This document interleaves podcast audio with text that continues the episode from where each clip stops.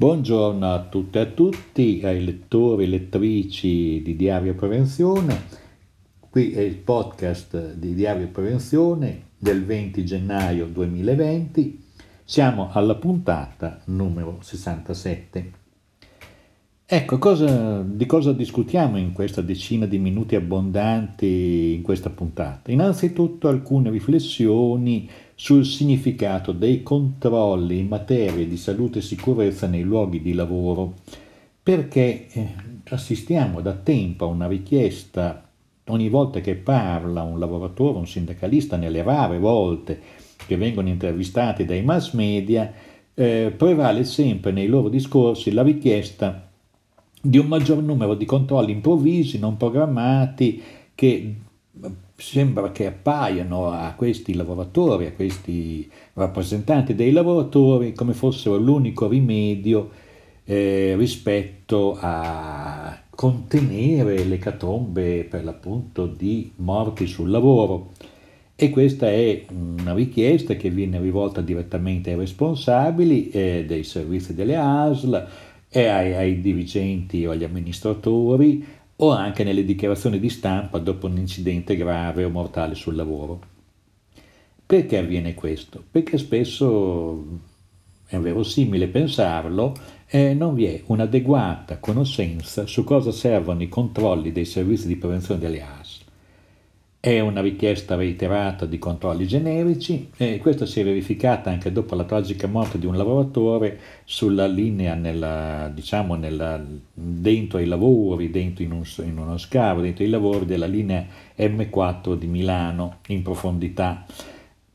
E quindi mm, diciamo, riferiamo di questo tipo di riflessione che deriva da una lettera aperta che la dottoressa Susanna Cantoni ha inviato alle organizzazioni sindacali e anche ad altri interlocutori per chiarire cosa siano i controlli, cosa servono e i limiti i pregi e i limiti di questa pratica istituzionale, cioè non si può pensare che i controlli risolvano tutto e che il mondo è molto più complicato rispetto al fatto che solo un aumento quantitativo dei controlli possa in qualche misura eh, limitare altri aspetti della mancata gestione della sicurezza nei luoghi di lavoro e quindi andiamo anche a vedere eh, in dettaglio alcuni aspetti di questa analisi, di questa riflessione che la dottoressa Susanna Cantoni, peraltro responsabile, presidente della consulta interassociativa per le associazioni della prevenzione, ha inviato per l'appunto alle associazioni di rappresentanza dei lavoratori, cioè i sindacati e ad altri interlocutori istituzionali.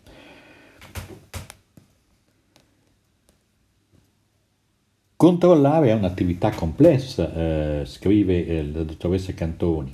eh, nella sua lettera, che non coincide, non si esaurisce certo in un sopralluogo, soprattutto nelle imprese nei cantieri complessi come quelli di M4, qui si riferisce al luogo dove è avvenuta la tragedia. Controllare significa anche valutare se esiste un'organizzazione interna per la sicurezza, se la progettazione e le procedure di lavoro tengono conto della sicurezza e salute dei lavoratori, se come è stata fatta la formazione specifica della dirigenza dei lavoratori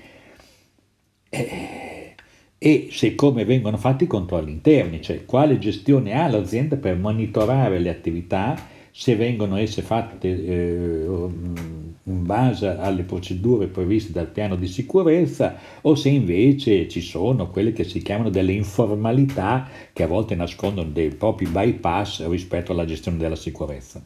La qualcosa, dice ancora la dottoressa Cantoni, non significa non emettere sanzioni laddove ci sono violazioni. Basta vedere i dati dell'azienda, un tempo pubblicati sul sito web e comunque sempre disponibili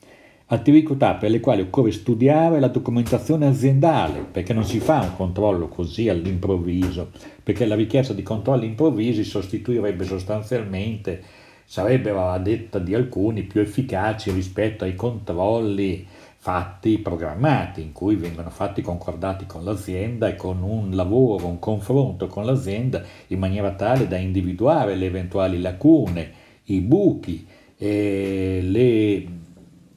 procedure magari non correttamente gestite e via dicendo. Quindi aprire continui confronti con i responsabili della sicurezza, con i lavoratori e le loro rappresentanze, laddove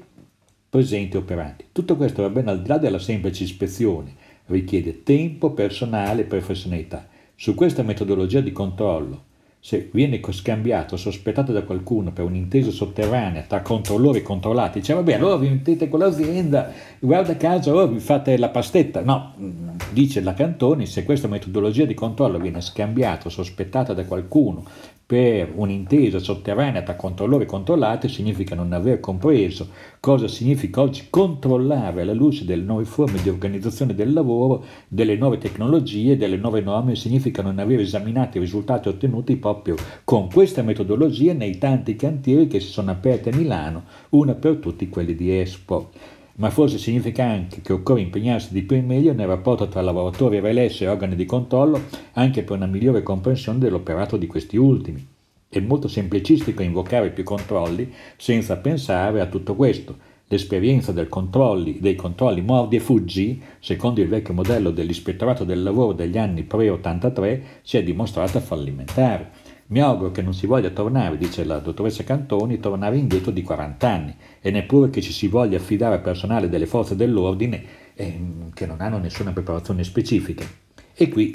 finiamo la citazione di questa lettera che è pubblicata sul sito di Area Prevenzione per comprendere esattamente quale limite ci sia in quelle dichiarazioni dette ormai in modo ripetitivo. Basta seguire e chiedere a un motore di ricerca incidenti sul lavoro si va a vedere purtroppo ce non mancano tragicamente uno, due o tre incidenti gravi, gravissimi o mortali, ci sono tutti i giorni. E, e di converso ci sono anche le dichiarazioni di eh, lavoratori, di rappresentanti aziendali dell'azienda, ma anche di sindacalisti delle organizzazioni sindacali.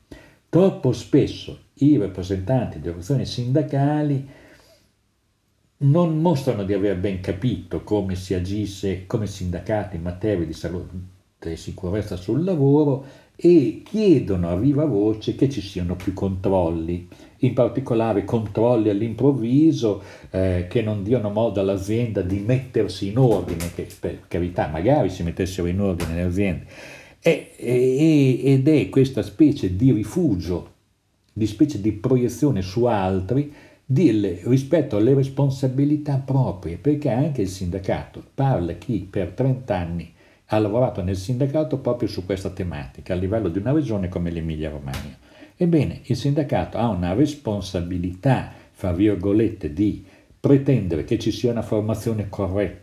di controllare che vi siano le elezioni corrette degli RLS, RLST e quant'altro, di eh, intervenire e aiutare i lavoratori a costruire un proprio punto di vista rispetto alle condizioni di lavoro in sicurezza e non a proiettare su, perso- su, su istituzioni anche quella parte del lavoro che deve essere svolto dal sindacato stesso all'autotutela dei lavoratori perché vi sia una presenza dal punto di vista sindacale giorno per giorno con i lavoratori che sono lì in quel luogo di lavoro e che hanno comunque, devono essere dati loro gli strumenti per poter intervenire onde fare applicare anche all'azienda stessa correttamente una gestione eh, de, de, della sicurezza, una valutazione dei rischi e una, anche una gestione delle procedure lavorative che siano più sicure. Quindi questa fuga continua,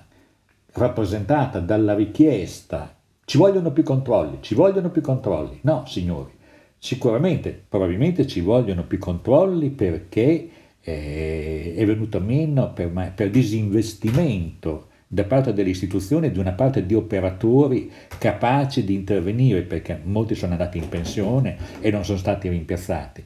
Dall'altra però eh, non bisogna dimenticare che i controlli sono, come dice la, prof, la, dottoressa Cantoni, una cosa complessa che va fatta con intelligenza e serve ad aumentare la sicurezza. A me non interessa che aumenti eh, una, una raffica, aumenti una raffica le sanzioni se non producono poi un incremento della capacità di valutare i rischi, eh, i rischi sul, sul lavoro. Quindi su questa cosa invitiamo a leggere questa lettera della dottoressa Cantoni perché è sicuramente ben argomentata e eh, rappresenta un aspetto e dovrebbe diventare anche un punto di riferimento per una discussione all'interno delle organizzazioni sindacali per uscire dallo stereotipo che ad ogni infortunio grave o mortale bisogna chiedere più controlli. È una parte del problema, una piccola parte. Sono tante altre le variabili sulle quali lavorare, intervenire e alcune di queste sono anche di responsabilità diretta delle categorie che devono gestire, per quanto di loro competenza, la rete degli RLS, dare loro gli strumenti perché a livello aziendale facciano, svolgano il loro ruolo in termini positivi e non siano soltanto un nome scritto sulla carta che viene chiamato una volta l'anno per apporre una firma o un consenso rispetto a qualche procedura aziendale. Una notizia positiva, eh, togliamo l'amianto dal paese Italia, sono destinati 385 milioni di euro alle regioni per togliere l'amianto da scuole e ospedali. Il ministro dell'Ambiente Costa ha fatto un decreto di bonifica dell'amianto degli edifici pubblici, scuole ed ospedali. Sono stati destinati a questo scopo dei 385 milioni che saranno suddivisi e messi a disposizione delle regioni. È necessario che le regioni avviino i piani operativi dove individuati i siti da bonificare venga pianificata la progettazione degli interventi. Ecco, eh, alla regione Emilia-Romagna sarebbero destinati 8 milioni 796 mila, così riporta dal sito AFEVA di Emilia-Romagna, naturalmente anche su una notizia positiva, eh, che in Italia comunque dal 92 in poi si sono fatti dei passi avanti rispetto all'amianto, anche se gli effetti letali di, questa, di queste polveri, di queste fibre, continuano a mietere vite di lavoratori, di lavoratori già esposti, ora pensionati in molti casi. Andiamo invece a vedere rapidamente sull'amianto una notizia proprio lampo, le condizioni di lavoro per i lavoratori esposti ad amianto eh, in Russia, nella regione di Sverdlovsk, esiste una città che si chiama per l'appunto Asbestos o qualcosa del genere, traducendolo dal russo, eh, sono condizioni di salute deplorevoli di vita e di lavoro per tutta la popolazione della città, con moltissimi malati di tumori, immaginiamo mesotelioma ed altri tumori, nel 2012 l'incidenza del cancro in città è con 493 casi per 100.000 persone. Era la più alta nella regione di Sverdlovsk, nel 2015 questa cifra era salita a 572 per 100.000 abitanti,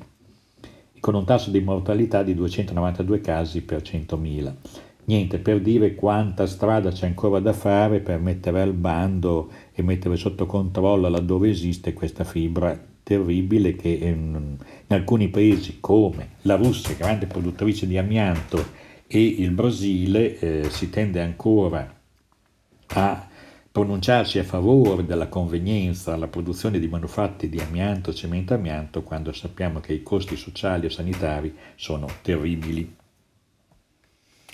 In merito invece agli stili di vita, eh, vogliamo s- segnalare eh, un, un, utilissimo eh, dossier presentato da Epicentro, che è una rivista online eh, specialistica dell'Istituto Superiore di Sanità, in cui si, pratti, in cui si descrive come eh, tatuarsi in sicurezza, visto che eh, tatuarsi in sicurezza, visto che la moda del tatuaggio è ormai diffusissima, basta andare per strada e vedere quante persone arredano il proprio corpo con disegni multicolori, con, eh, molto vistosi, mh, mm, da esibire in particolare nella stagione estiva, eh, però ci sono rischi infettivi, complicanze, e quindi per tatuarsi in sicurezza c'è questo piccolo vademecum che segnaliamo, linkato da diarioprevenzione.it, per cui nella, anche negli stili di vita sapere che eh, senza rinunciare a questa moda, che personalmente non condividiamo, ma si sappia bene quali sono gli inchiostri, i pigmenti che vengono usati, perché molto spesso contengono metalli pesanti, ammine aromatiche, ammine alifatiche e quant'altro quindi il dossier eh, spiega con, ampio, con, ampia documentazione come dovrebbero essere gli studi che praticano questo tipo di eh, servizio estetico e eh, che però diventa anche di natura sanitaria, viste le implicanze che ha sulla salute delle persone qualora vengono usate sostanze improprie, allergizzanti o tossiche e quali effetti negativi possono avere sulla salute. Quindi niente, chi è interessato ai tatuaggi farebbe bene a leggersi prima eh, questo tipo eh, di materiale che si è, come dicevamo, linkato. È stato pubblicato il link il 14 gennaio del 2020 su Diario Prevenzione, sotto la voce Stili di vita e salute. Infine segnaliamo la importante intervista fatta al dottor Paolo De Santis della Contra Pinail su problema, sul problema degli infortuni che avvengono negli spazi confinati. Sappiamo bene quanti siano ormai e, quanto, e quando accadono sono plurimi, cioè l'incidente mortale prima riguarda la persona e poi riguarda i soccorritori che inconsapevoli magari entrano nell'ambiente confinato per soccorrere il compagno di lavoro e anche loro ci lasciano la pelle. Il dottor De Santi spiega che ci sono ormai